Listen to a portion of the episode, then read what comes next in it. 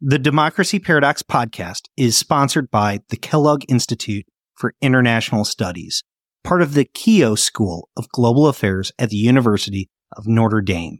The Kellogg Institute has a 40 year history of excellence in advancing research and education on global democracy and human development. Learn more about the Kellogg Institute, including its world renowned visiting fellowships for scholars at various stages of their careers at kellogg.nd.edu. The idea of a political system is not simply to be efficient.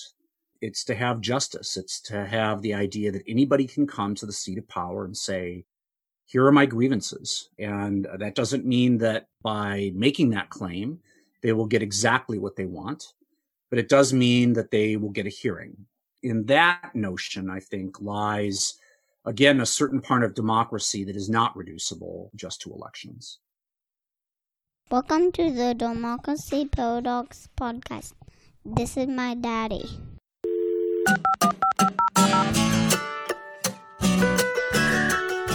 My name is Justin Kempf, and I am your host as we explore the democracy paradox. I'm not sure that I know how to introduce today's topic in a way that will do it justice. I'm aware some probably think petitions in the 19th century is just a little bit esoteric. But my conversation with Dan Carpenter will surprise you.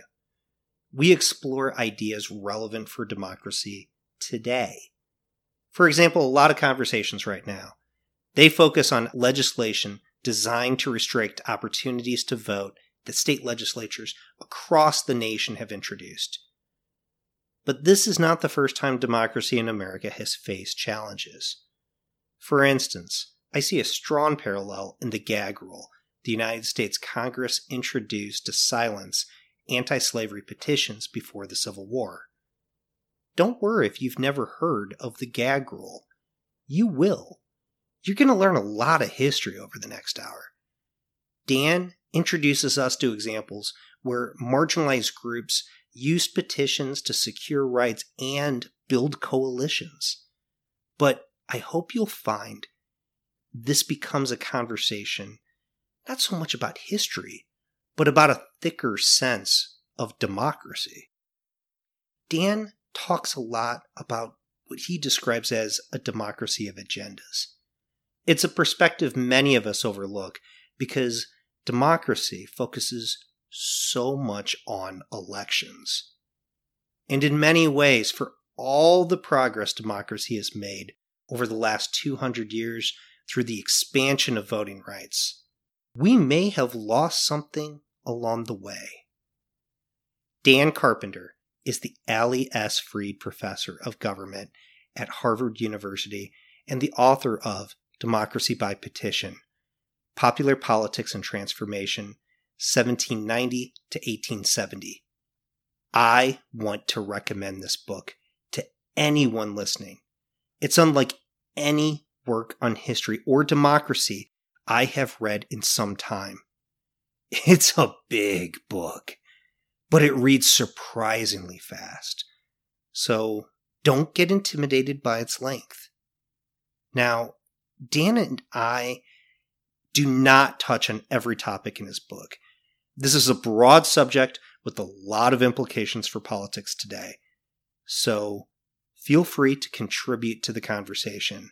Add a comment at democracyparadox.com where you will find a complete transcript, or mention me on Twitter at DemParadox. I also enjoy receiving your emails and always try to respond to everyone. So email me at democracyparadoxblog at gmail.com. But for now, this is my conversation with Dan Carpenter. Dan Carpenter, welcome to the Democracy Paradox.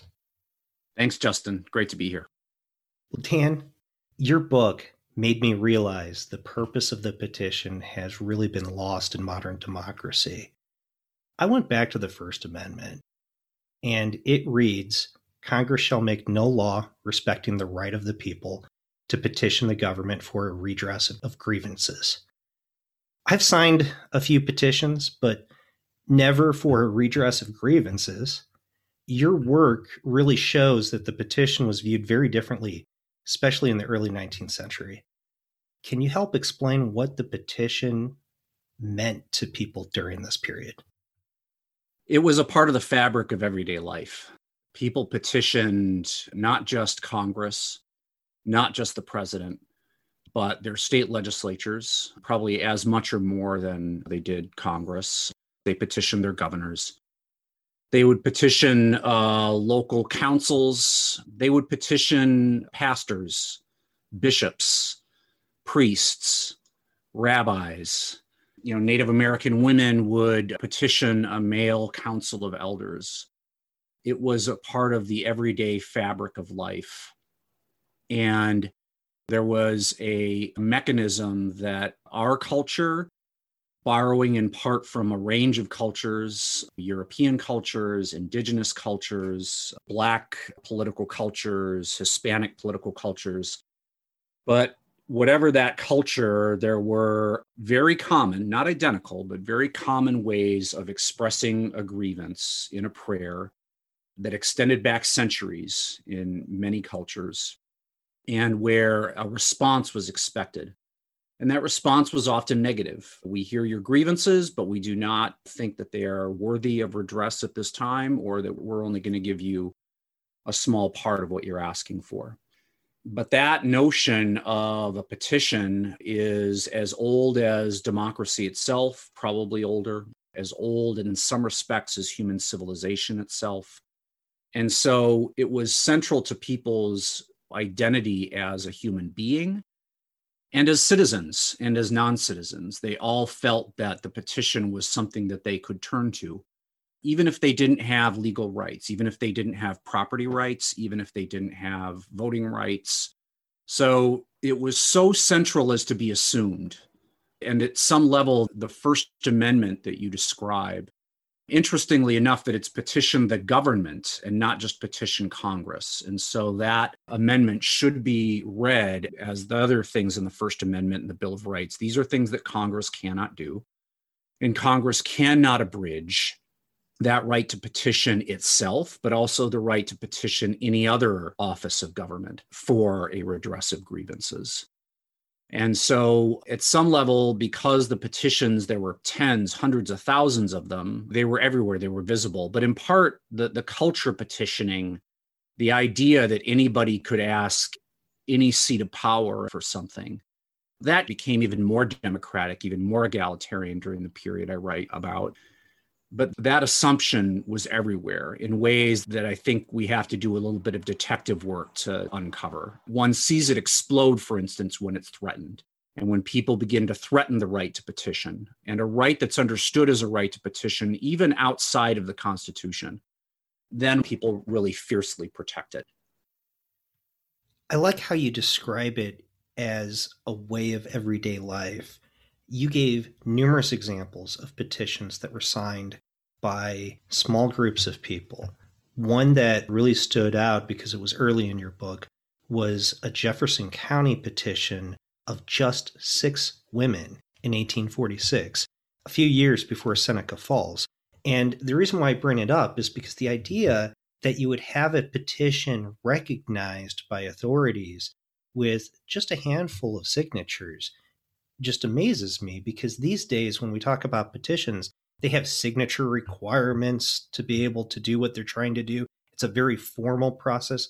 It just strikes me as such an informal and, in many ways, almost more democratic process than exists in a lot of our communication with authority and office holders today. So that's a fascinating petition. And I should mention that my work with that petition builds on a really important book, Untidy Origins, by the historian Lori Ginzberg. She's the one who really wrote the book on that petition. At some level, it's the first petition for a more constitutional right of women's suffrage and women's political equality, predating Seneca Falls by two years.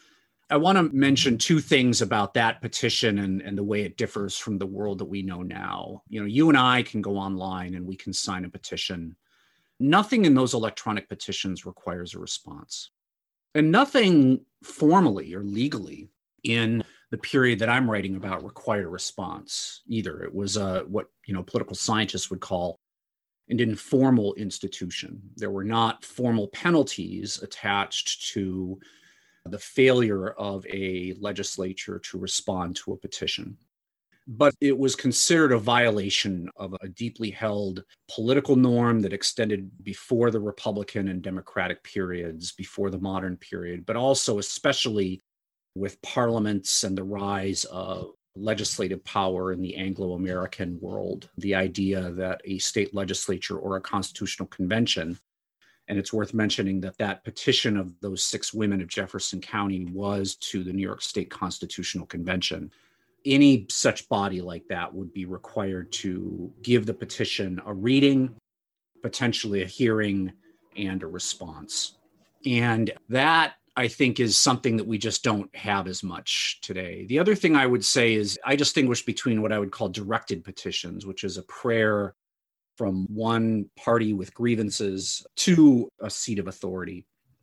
And then the plebiscitary petition, it's not asking for anything, it's a mechanical tool. Once that signature threshold is passed, then a candidate or a proposition is mechanically placed upon a ballot there's no response. You're just setting up an election. And there's a lot of power in that. And I, I, don't necessarily think that plebiscitary petitions are, are a bad thing, but we should step back and realize just what an immense departure modern petitioning has become where most of the complaints we register by petitions are collectivism and they don't require response. It's not institutionally embodied. And the most formal petitions that we do are also not going to get a response. They're again just these mechanical tools for placing a candidate or a proposition on a ballot. You've mentioned this term prayer, and I had never thought of the petition as being a prayer. Can you help explain why it's called that and what that really meant in terms of the political tool of the petition? I mean, it's one of the reasons I start the book with this observation that at some level, democracy and petition are two words that just don't go together, at least in our usual imaginary. And the reason that that makes sense is that the petition is an act of supplication. It is an act of acknowledging that someone else has the power or the authority to do something. And I'm going to ask and not necessarily demand, because I don't have either the bargaining or the formal authority or the military power or the force to make it happen. So it's a context in which I am making an appeal based on information, based on rhetoric, based on emotion and that the ultimate decision at some level is assumed to rest in the power of the office holder or office holders who receive the petition. Now, it kind of embeds an implicit hierarchy and in some cases an explicit hierarchy. You know, the petition is far older than any democracy that we know. One sees petitions referred to in the Old Testament. There were petitions in Egyptian civilizations. Petitions go back many thousands of years. But I think the kind of petitioning that I want to talk about really changed substantially in the rise of European monarchies. The idea that the petition is presented to a monarch or presented to a bishop, and these people have authority.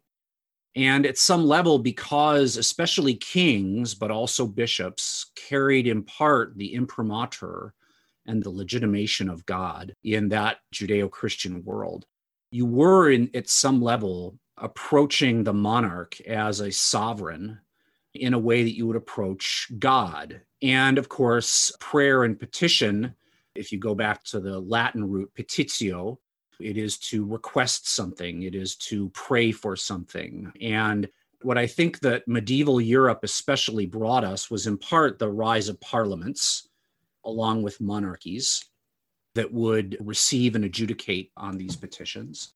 You know, those regimes were in many respects kind of church states. France's king proclaimed the authority, the imprimatur of God's rule. So did England.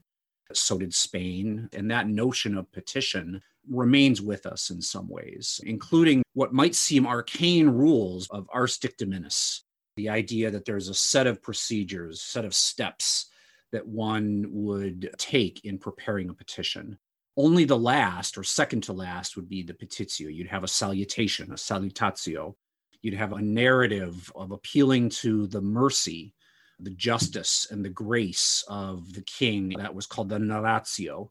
Then you'd have your petitio, only at the end. But all of this was in what we would today call a petition.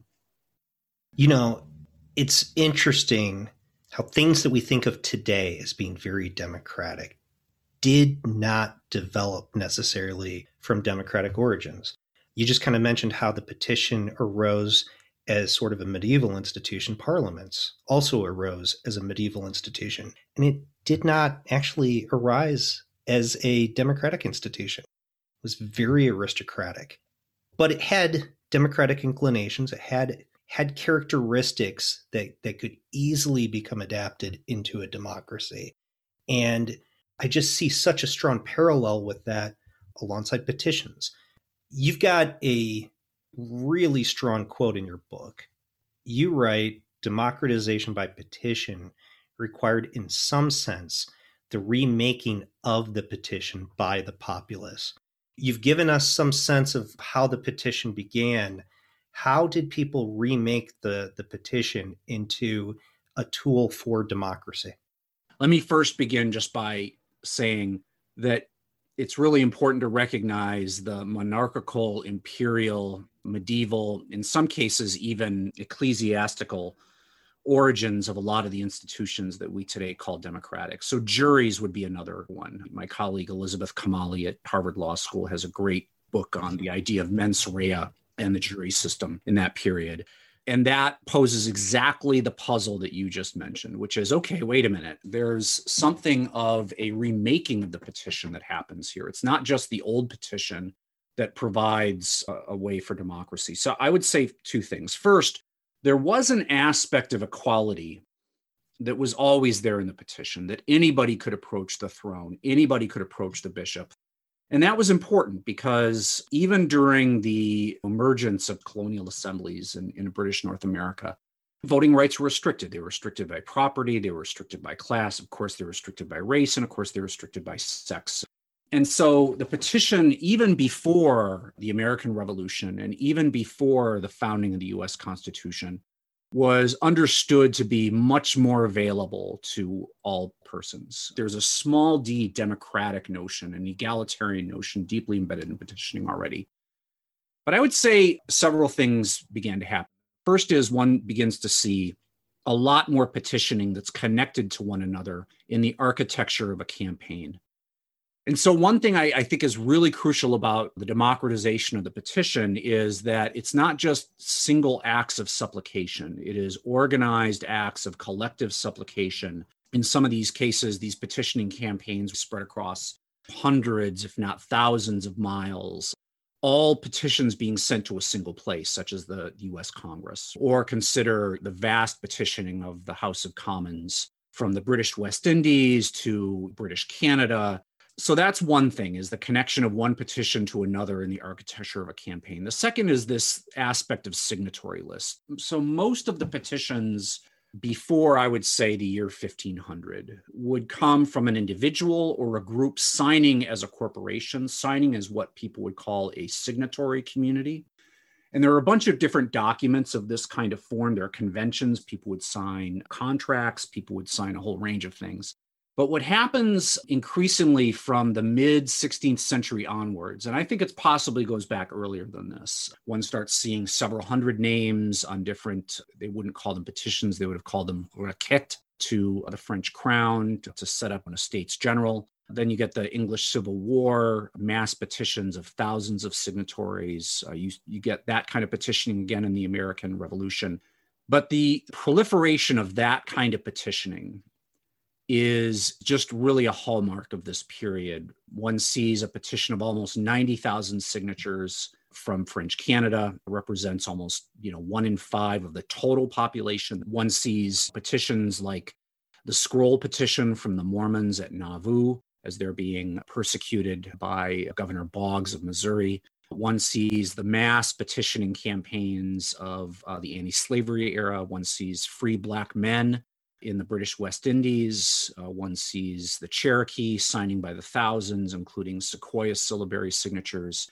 And at that level, that kind of petition is more than just a request. It, it, it's more than simply a prayer that says, We, the powerless, are asking you, the occupants of an office, the seat of authority for something.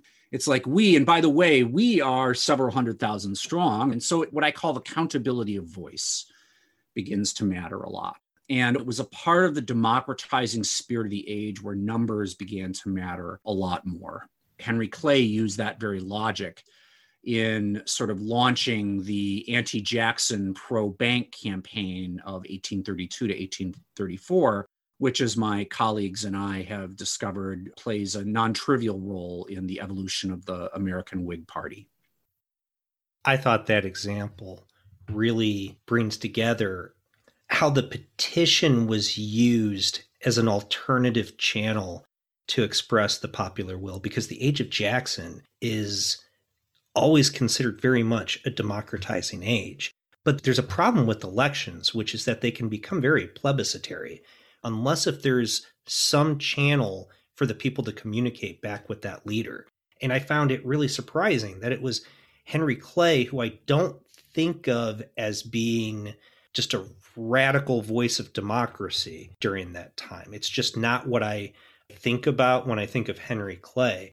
But you make a strong case that petitions had a role alongside elections. There's a passage in your book where you write petitions complemented elections and parties in North American democratization, but also did things that elections and parties could not. Right. Just as you identified, there is this aspect of elections that because we hand over power to the winner of them, most of the elections we have in American history are small r Republican or representative elections, right? We elect those who do some degree of policymaking. They make the laws. In some states, we elect our bureaucrats. In the United States, we elect our executive authorities. David Stasavage at NYU has, in his book on democracy, talked about the episodic nature of elections. And elections are absolutely important, absolutely central, but they only happen every once in a while. That was even the case in the Revolutionary period and in the early American Republic when some office holders were elected annually, like some governors under some state constitutions. There was an election every year. But that is not an everyday communication of the popular will. And so, one thing that petitions do that elections cannot is kind of engage in an everyday degree of dialogue between citizen and office holder. But in terms of complementarity, I think it was really important. So if you're trying to build a new party, or if you're trying to set an agenda for an upcoming election or for an upcoming session of Congress, it's difficult to crack the chicken and the egg problem with elections alone. You've got to have something that draws people to your banner, your platform, and often it was through petitions that that was built. So, one example again is the Whig Party, where, as I argue, it, it's not so much that I think the Whig Party was built on a defense of the bank. I mean, that was part of it. But Clay clearly figures out in his battle with Jackson, 1832 to 1834, that the people aren't as much concerned about the bank as they are concerned about Jackson's usurpation of power. This was a time still when presidential power was not trusted, when people more likely trusted their state legislatures and they trusted Congress as a local representative. Alan Taylor's new book, American Republics, makes this point. People's political attachments were much more local. But one of the things that happens is that they begin to look for new issues. And what Clay realizes that the National Republican Organization and its coalition just simply won't do. And so they seize on this petitioning campaign, and it's about Secretary Roger Taney, the Taney of Dred Scott. He begins removing the deposits from the National Bank without authorization. The bank isn't done yet. It would expire in, in 1836, but Taney begins without congressional authorization to remove the deposits. And he does so at Jackson's direction. And that, they think, is an issue on which they can begin to assemble a coalition. And what we show, my colleague Benjamin Schneer and I, but also in the book, we show that where these early, very early, pre existence of Whig Party petition signatures are arising, do a very good job of predicting not only where the Whigs get votes decades later, but also the strength of state parties. The other case I would say is the emergence of anti slavery.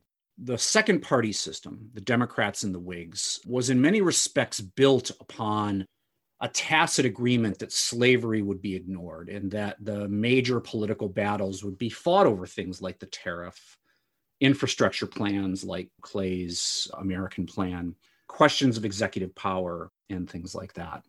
There were pro slavery Whigs, as we know, there were anti slavery Democrats.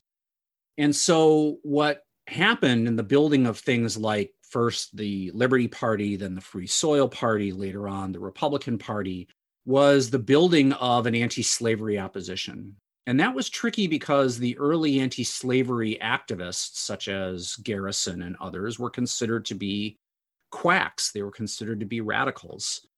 But what Garrison figured out, and what Angelina Grimke figured out, and what many Black leaders of the anti slavery movement figured out, is that petitions could be used to knit together alliances, literally alliances on paper, where radicals and conservatives, people who were not Garrisonians, they didn't want immediate uncompensated emancipation with full political and economic rights for freemen, but nonetheless distrusted slavery, that they could end up signing the same petitions. And that's why actually a lot of those early anti slavery petitions are pretty moderate. They're asking Congress to basically do away with slavery in the District of Columbia. Now, that's radical for Southerners but it's moderate compared to most of what Garrison, say David Walker, Maria Stewart, Black abolitionists are really calling for. But the reason is in part to assemble that coalition. And then, as we know, Congress gags those petitions. That leads to the biggest outpouring of petition in American congressional history. And that outpouring is remarkably predictive of where Free Soil and Liberty Party organization, as well as anti slavery chapter organization, emerge in the following 10 years. And that, of course, helps build the basis for the Republican Party. Let's take a step back. You mentioned that the petitions are gagged. And I remember this because of your book, but something that you describe in your history of petitions is that the petitions were actually read at Congress and it took up a substantial part of the day. So it's not simply that these abolitionists are writing these petitions and then they go into a box where a bureaucrat sorts through them and hands a select few to the president.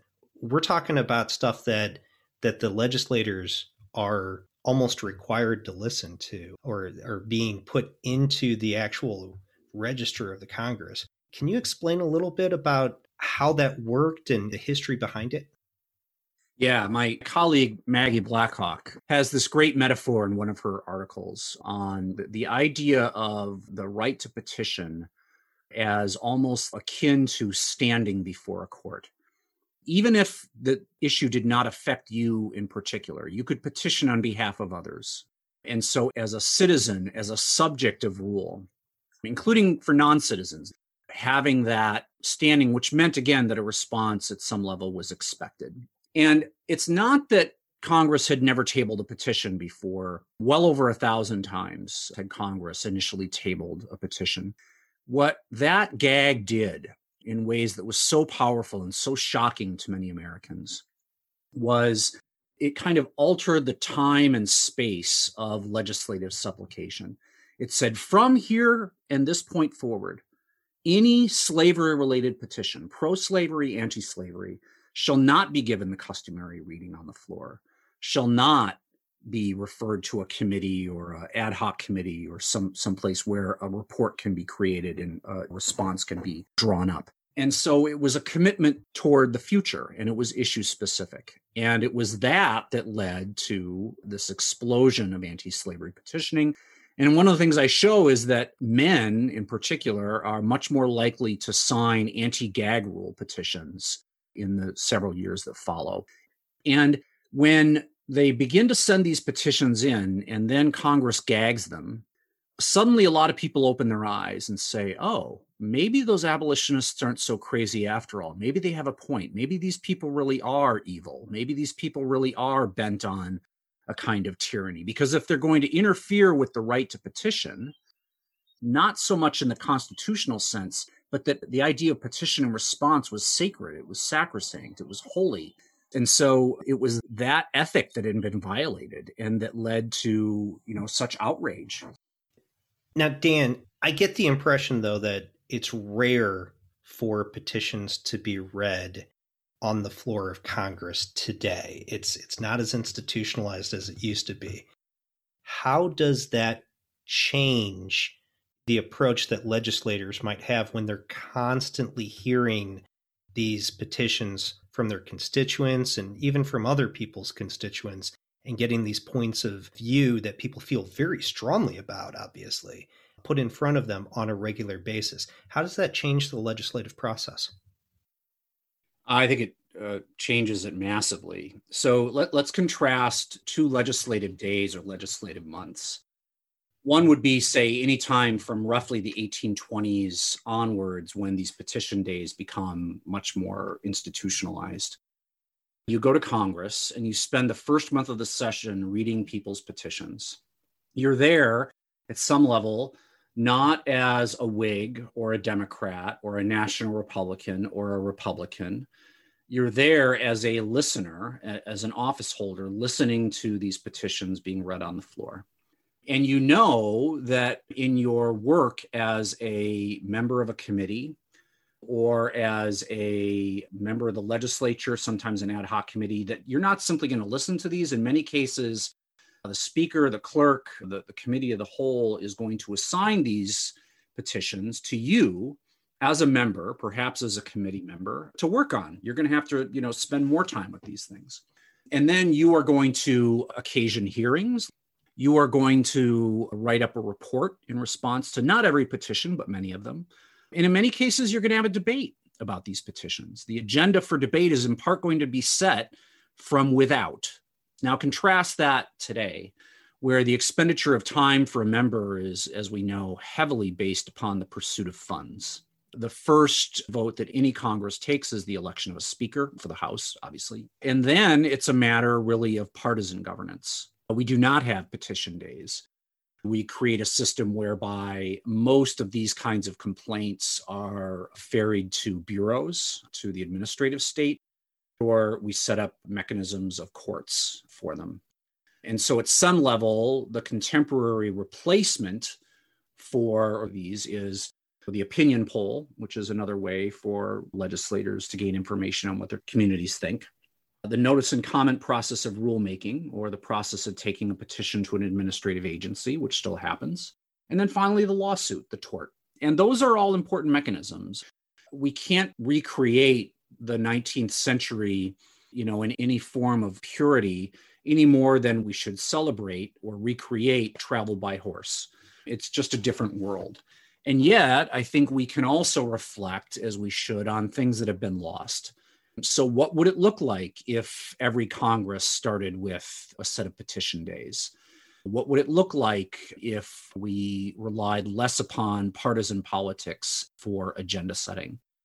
Parties are inescapable aspects of modern reality, but it's possible, I think, for a partisan democracy to become too efficient at some level, reducing the people's will and the collective agenda to the party that won a majority of seats in Congress or that won the presidency in the last election.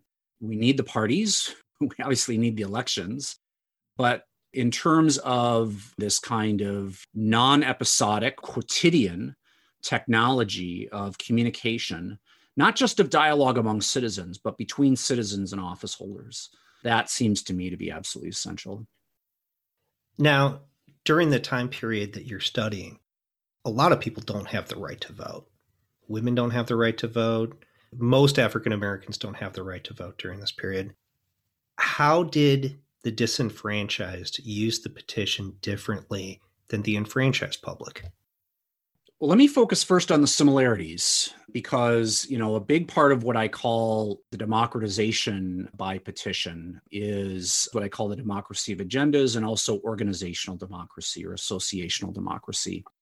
And so like henry clay and the whigs native americans petitioned as much or more than any population in the period that i write about and they do so under extreme duress. They're being massively dispossessed by not just the American government, but by the Mexican Republic, by the Canadian government. But they turn to the petition. Now, in part, they turn to the petition because other forms of diplomacy and, frankly, of military resistance are not as available to them. But they also turn to the petition as strategically and as successfully as any other population, again, especially considering the extreme disadvantages under which they operated, to build alliances. What you start seeing with the anti removal campaigns of the Seneca in the 1830s and 1840s, the same with the Cherokee, with different Canadian First Nations, with different Pueblos in New Mexico. They begin to attract non Indigenous allies to their cause. And in some cases, they're signing either different petitions or the same petitions to protest removal or to protest incursions upon their land, upon their spaces. Free Black petitioners in the British West Indies, or free Black petitioners pushing for personal liberty laws in the North, or even Black petitioners pushing for the regulation or abolition of slavery. Again, they successfully court many white allies in part through the petition process. So, in part, you're building alliances and so the idea of building a coalition without the vote actually is possible. Now, it's crucial, though, and I think here's where the coevolution of elections and parties matters. In part, many Indigenous Americans, women, African Americans are courting the alliances of people who do have voting rights. The other thing is that the ability of a petition to set a legislative agenda, um, in part because it required a response. So we know that over half of the bills passed by Virginia's late colonial House of Burgesses started as petitions. Across these centuries of time and leagues of space, that petitions shaped gubernatorial, bureaucratic, ministerial, and legislative agendas. And what that suggests is elections are again necessary but insufficient for kind of a full democracy because elections simply put a majoritarian legitimated office holder into power. And yes, there are reelection incentives and a range of other things, but the ability to shape and reshape agendas through this was a really important work of the disenfranchised. And as I suggest, there's another aspect. I mean, what we traditionally refer to as democratization, extension of suffrage rights, extension of civil rights, the creation of those parties. Well, those didn't happen without lots of mobilization from people who wanted those rights. So, free blacks petitioning for voting rights happens a lot. In some cases, unsuccessfully, is when Pennsylvania removes free blacks from its electorate, but in some cases, successfully. Free blacks successfully petition for the laws that end up being used by the Massachusetts Supreme Court to uh, abolish slavery in the state women successfully petition in a few cases for laws that end the doctrine of coverture that allow married women to have separable property rights. Native Americans petitioned successfully in some cases for the creation of reserves. In one case that I think is quite dramatic, the Seneca from 1839 to 1842 they lose all their reservations in Western New York under a fraudulent treaty. And it's by petitioning as much as by elections, because they are a very tiny minority of New York's voters, including in the West. But they get Quakers and a number of other religious allies, and they do that by petitioning. And they uh, are able to reverse that treaty. And in the 1830s and 1840s, that's a pretty rare, if not unheard of, outcome. But it happens in part through this more democratized petitioning. So, Dan, your book's called Democracy by Petition. We've already discussed about how petitions evolved as the country, although that's even an understatement because you're talking about the entire continent of North America, really, is undergoing an evolution, a democratic evolution. So, did the evolution of the petition create a more democratic culture, or was it a consequence of democracy's development? I don't want to punt the question, but the true answer is both. there was an egalitarian set of forces that were greatly energized by the American Revolution, the French Revolution, and others that were inspiration for Jeffersonian Republicans, for a Jacksonian democratic style, for labor organizers who also used petitions uh, very effectively to ally with other producers. All of these very important developments relied at some level on what was small d democratic about our culture.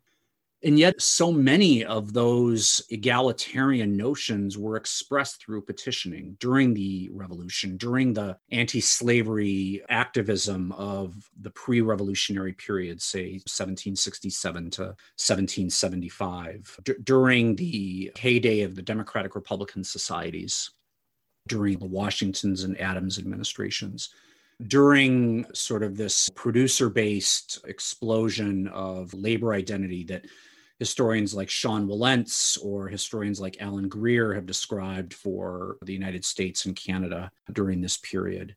And what's democratic and more and more democratic about the American Republic is this increasing emphasis upon equality, such as one sees, for instance, in the 14th Amendment, but one which one sees also in the inspiration that Americans take from the French Revolution, which Jefferson did, and of course the Declaration of Independence and, and so many other sources.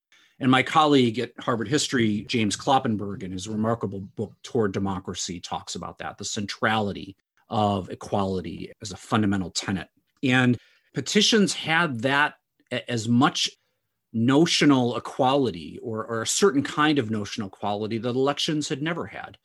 Elections were based on those who were lords in some cases, who were gentry in other cases. The petition was much more open to other voices. And so the petition had always had this democratic potentiality, but it was deeply, deeply transformed by these. And so I, I don't think the story can be told as well traditional petitioning democratized America or, oh, Jacksonian culture democratized petitioning. I think there was kind of a co evolution of the two. Now, I found your book really fascinating to me because I saw lots of parallels in things that we think of as very sophisticated modern forms of democratic theory. I, I read a lot about deliberative democracy. I've brought in a lot of people. And I, I found your book to parallel a lot of these ideas that, that we see today in deliberative democracy. But at the same time, they don't ever mention the word petition or incorporate petitions into a lot of their work. So, Dan, what can contemporary politics, both political theory and political activism, learn from this era of petition politics? Yeah, let's start with political theory. Political philosophers, and I started graduate school as a political philosopher. I've learned so much from that. People like Amy Gutmann and Dennis Thompson on deliberative democracy, Jane Mansbridge on recursive representation, people like Nadia Urbinati, who I think her book, uh, Representative Democracy uh, Principles and Genealogy, was really influential in my thinking. And so I'm in debt, as we all are, to people who've begun thinking about what democracy is and, and what it really amounts to, as well as people who would argue for a smaller Republican model like Philip Pettit and others. At the same time, I do think there's been this thing, both visible and invisible, that's been with us all along that needs to be brought into the fabric. And I, I don't think this book fully does it. I think it, I hope it starts a conversation about that. But all of these democracies have evolved, and they've evolved with the institutions that we talk about elections, parties, basic protections for civil rights, maybe a court system, all the things that modern theorists of democracy talk about and they've evolved alongside a, a much more ancient institution, petitioning, which itself is heterogeneous, but with some common properties that was there all along. I think what we need are sort of a new generation of thinkers, and for that matter, citizens, to begin to think about what are these non electoral, non constitutional, and non juridical institutions and practices that we need to reinvent, that we need to adapt. Maybe they are aspects of social movements, maybe they are aspects of political associations that not only get citizens engaged, but again, reestablish that dialogue between subject and office holder, citizen and ruler, if you will, but also establish that democracy of agendas, the democracy of organizations, and what I call again cultural democracy that allow people to express themselves as equals. But again, as I mentioned also in, in the recent Boston Review essay, does so in a way that promotes deliberation, promotes rhetoric, respectful disagreement, and not simply a massive act of negation of other people's identities and arguments. Well, thank you so much for writing your book, Dan. I place it alongside a lot of the really great books on democracy that are integrating history and theory to, to really help explain a lot of stuff. You mentioned David uh, Stasavage's book. I also think of Sheri Berman's book. And what I see that's in common with all of your work is that it looks at history to try to understand and unpack how democracy has evolved to be able to help us understand better democracy today. So it's a work for not just history buffs, but people who are just interested in learning more about democracy itself. It's a fascinating read. Thank you very much, Justin. It's been a pleasure to, you know, talk about these things with you and I hope it leads to further conversations yours and mine and our students. Before we go, I want to remind you that Democracy Paradox is a part of the Democracy Group network of podcasts. This week, we'd like to introduce the podcast Out of Order from the German Marshall Fund. They have a multi episode exploration called Watching China in Europe that I highly recommend.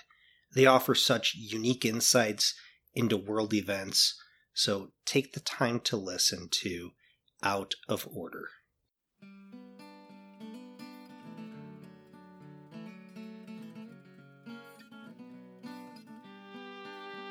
If you are listening to the show, please leave a review. It really does help shows like mine stand out. Also, please share the show with colleagues and friends because word of mouth goes a very long way. Facebook and Twitter are great, but really just talk about it. There's a full transcript at www.democracyparadox.com. Thank you for listening.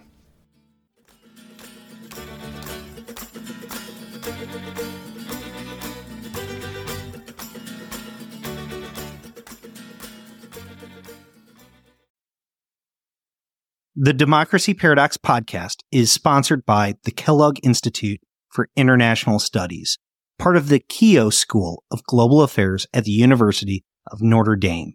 The Kellogg Institute has a 40 year history of excellence in advancing research and education on global democracy and human development. Learn more about the Kellogg Institute, including its world renowned visiting fellowships for scholars at various stages of their careers at kellogg.nd.edu.